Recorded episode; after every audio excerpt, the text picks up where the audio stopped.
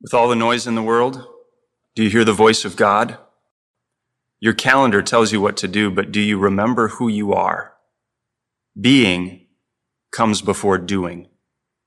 This is a call to put first things first. Return to the Lord with this daily pattern of prayer and devotion.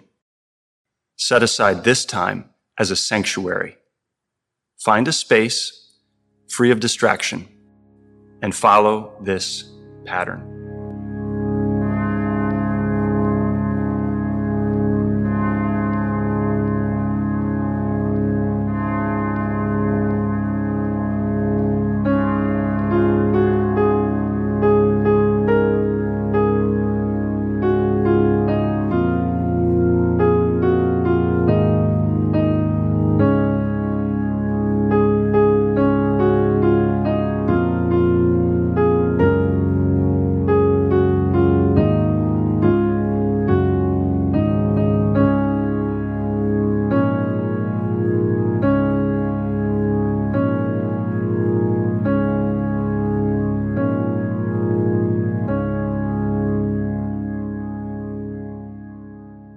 After that day, everything was different.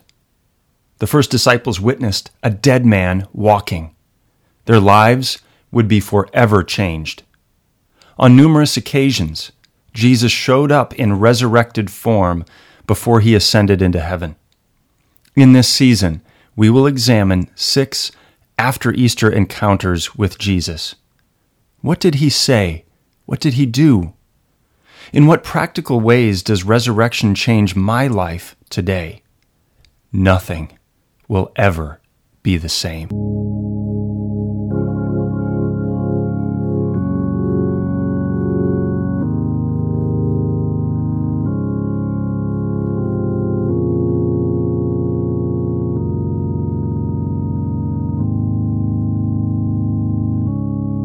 In the name of the Father, and the Son, and of the Holy Spirit. Amen. O God, you are the beginning, the middle, and the end. You are all in all. Lead me, help me, forgive me, keep me from wandering and weariness. Keep my love ready and willing to serve you by serving others. Praise and honor to be to you, the Father and the Son and the Holy Spirit one God, now and forever. Amen. Jesus, remember me when you come into your kingdom. Jesus, remember me when you come into your kingdom. The Confession. O God, how can I believe without your help? I'm filled with doubt I ask questions like, what about? Or is it really true? How do I really know that you're there, that you're listening, that you care about me? Lord, I confess with honesty all my fear and disbelief. Spirit of the living God, fall afresh on me. Melt me, mold me, fill me, and use me.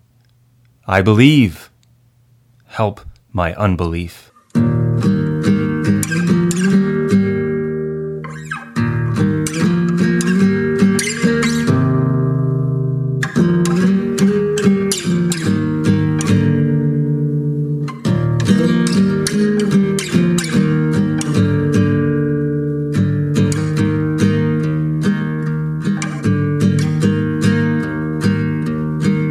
Word for today, again from John chapter 21. This is the fishing episode, John 21, verse 12.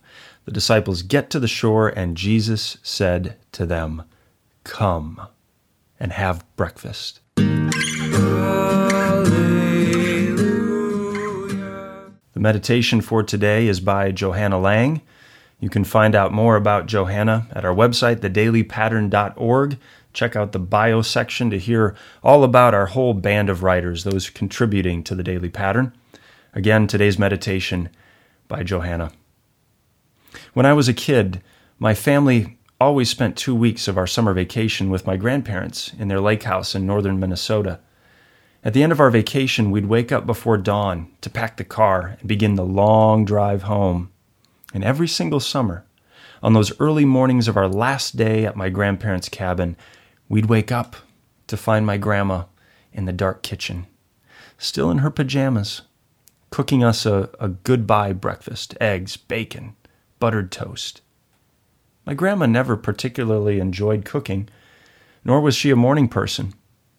Her goodbye breakfasts were very much an act of sacrificial love. She wanted to make sure her children and grandchildren had full bellies on our voyage home, wanted to spend one more hour with us in the fellowship over a warm meal.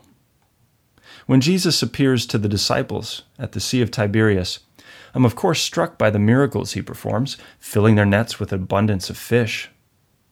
But what I find perhaps even more compelling is that immediately after the miracle of the fish, Jesus makes breakfast. He invites the disciples to come and eat, serves them pieces of bread and fish cooked over a coal fire. Cooking breakfast is something you'd expect from a grandmother when her grandchildren come visit, but from the all powerful Son of God? The whole scene is actually kind of shocking if you really think about it. Here we have Jesus Christ who calms the seas, heals the sick, who literally just raised himself from the dead. And here he is cooking breakfast on the beach, serving it to his friends. When I think about Jesus' life and ministry, I, I, often think of his miracles, but I don't often think of those smaller moments of humble service the washing of feet, the serving of food and drink. The image of Christ making breakfast on the beach for his disciples is such a good reminder of who he is. Jesus is a God of miracles, yes, but he's also a gracious servant who cares deeply for his children. Moreover, he's a God of fellowship. He calls us to live in a community with other believers, to serve one another, and to love one another as family. We pray. Dear Jesus, thank you for loving us as your people, as your children, and thank you for the gift of fellowship. Help us to love others in the same way that you love us. Amen. Have mercy on me, O God, according to your steadfast love. Out all of my transgressions